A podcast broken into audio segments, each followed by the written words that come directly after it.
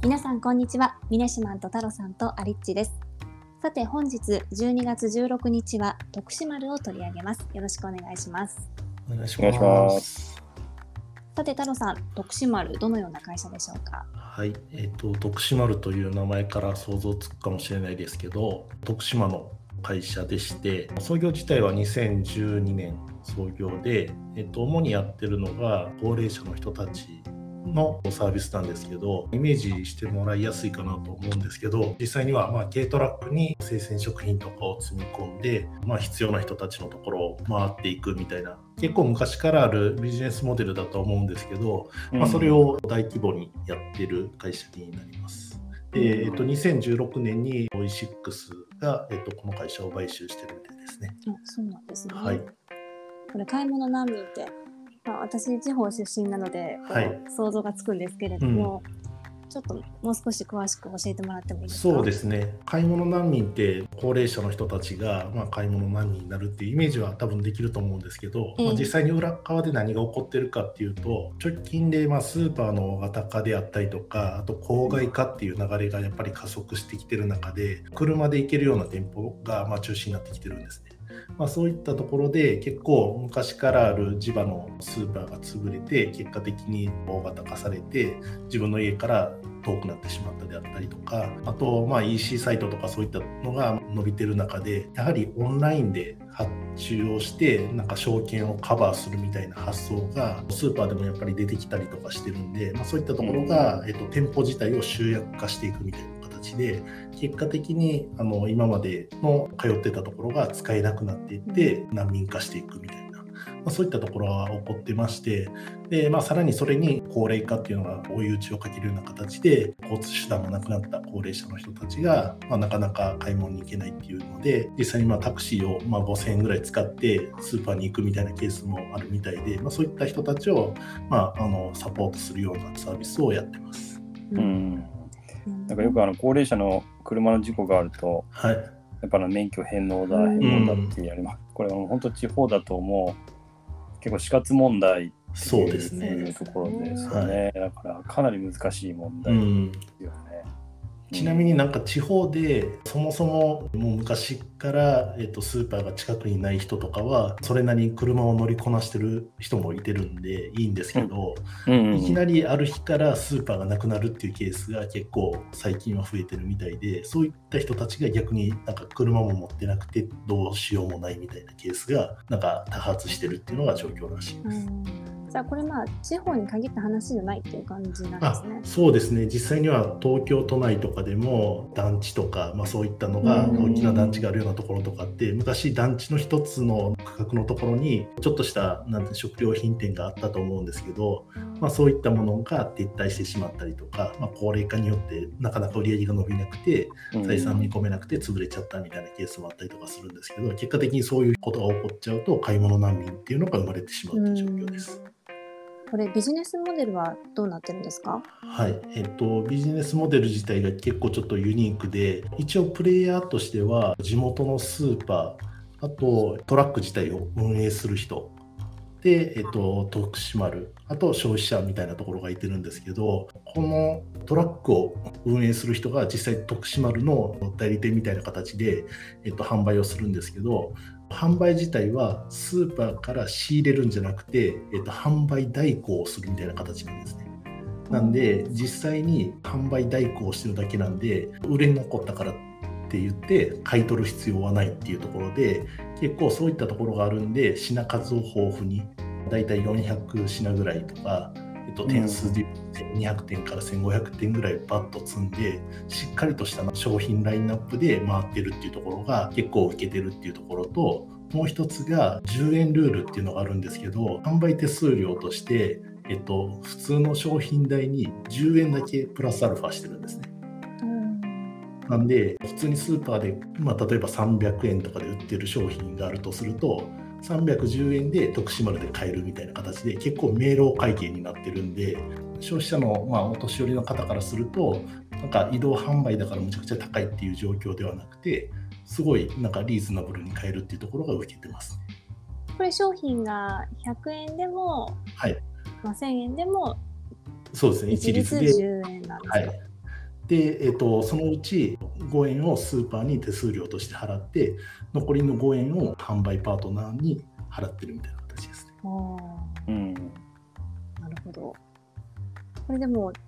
ね、売れ残った商品は返却できるし、また手数料も一律ということで、スーパーにとって結構リスクもあるのかなっていう感じもするんですけれども。そうですね実際になんかサービス開始当初はすごいスーパー側から反発があったみたいなんですけど、まあこの創業された方がすごいなんか小売り自体は未経験の方だったんですね。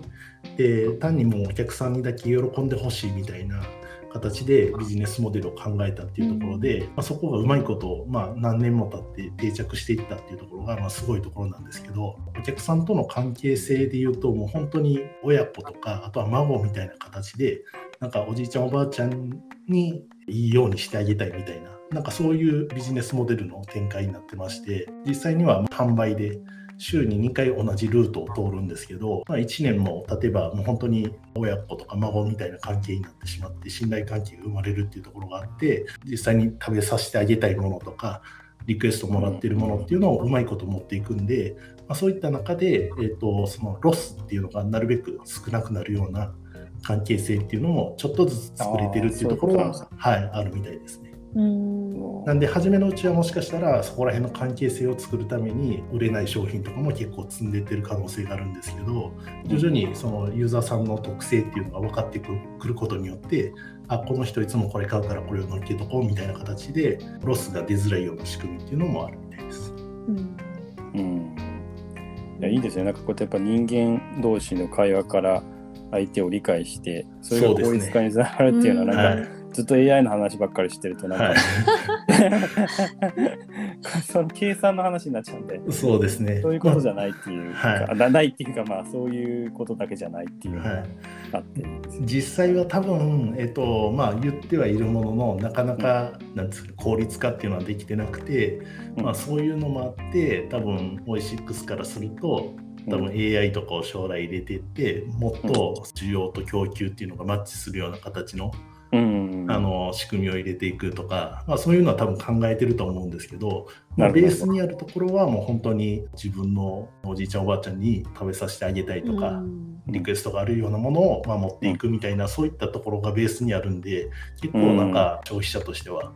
安心できるなっていうのとあとこれあくまで買い物難民っていうところをベースにはしてるんですけど、まあうん地域の見守りニーズとかっていうのもあったりとかするんでうん実際はあ今日このおじいちゃんおばあちゃん来てないな元気かなみたいな形で、うんまあ、それを家族に連絡してあげたりとか。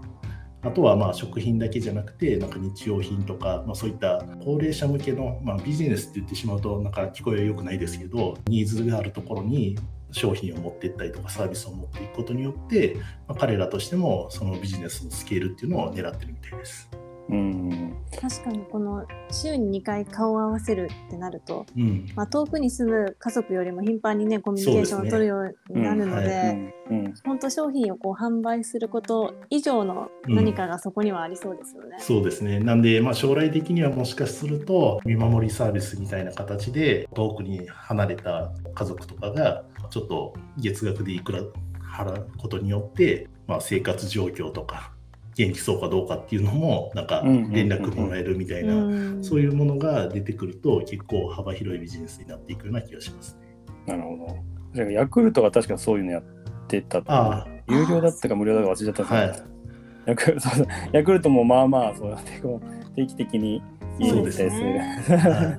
い、なんか新聞配達とか、あと、ああの郵便局とかも同じような形のことをやってるんですけどなんかやはりその新聞配達でいうと確かに家には行ってるかもしれないんですけど顔を見て物を渡すってことって新聞ってあんまりしないじゃないですか。あないですね。なんで、まあ、そういうのと比べるとやっぱりその、まあ、先ほど峰島が言ってくれたヤクルトとか徳島丸みたいななんか食品を通じてなんか手渡しで渡したりとかすることによるコミュニケーションって一言一言がすごい重要だなっていうのは感じますね。うん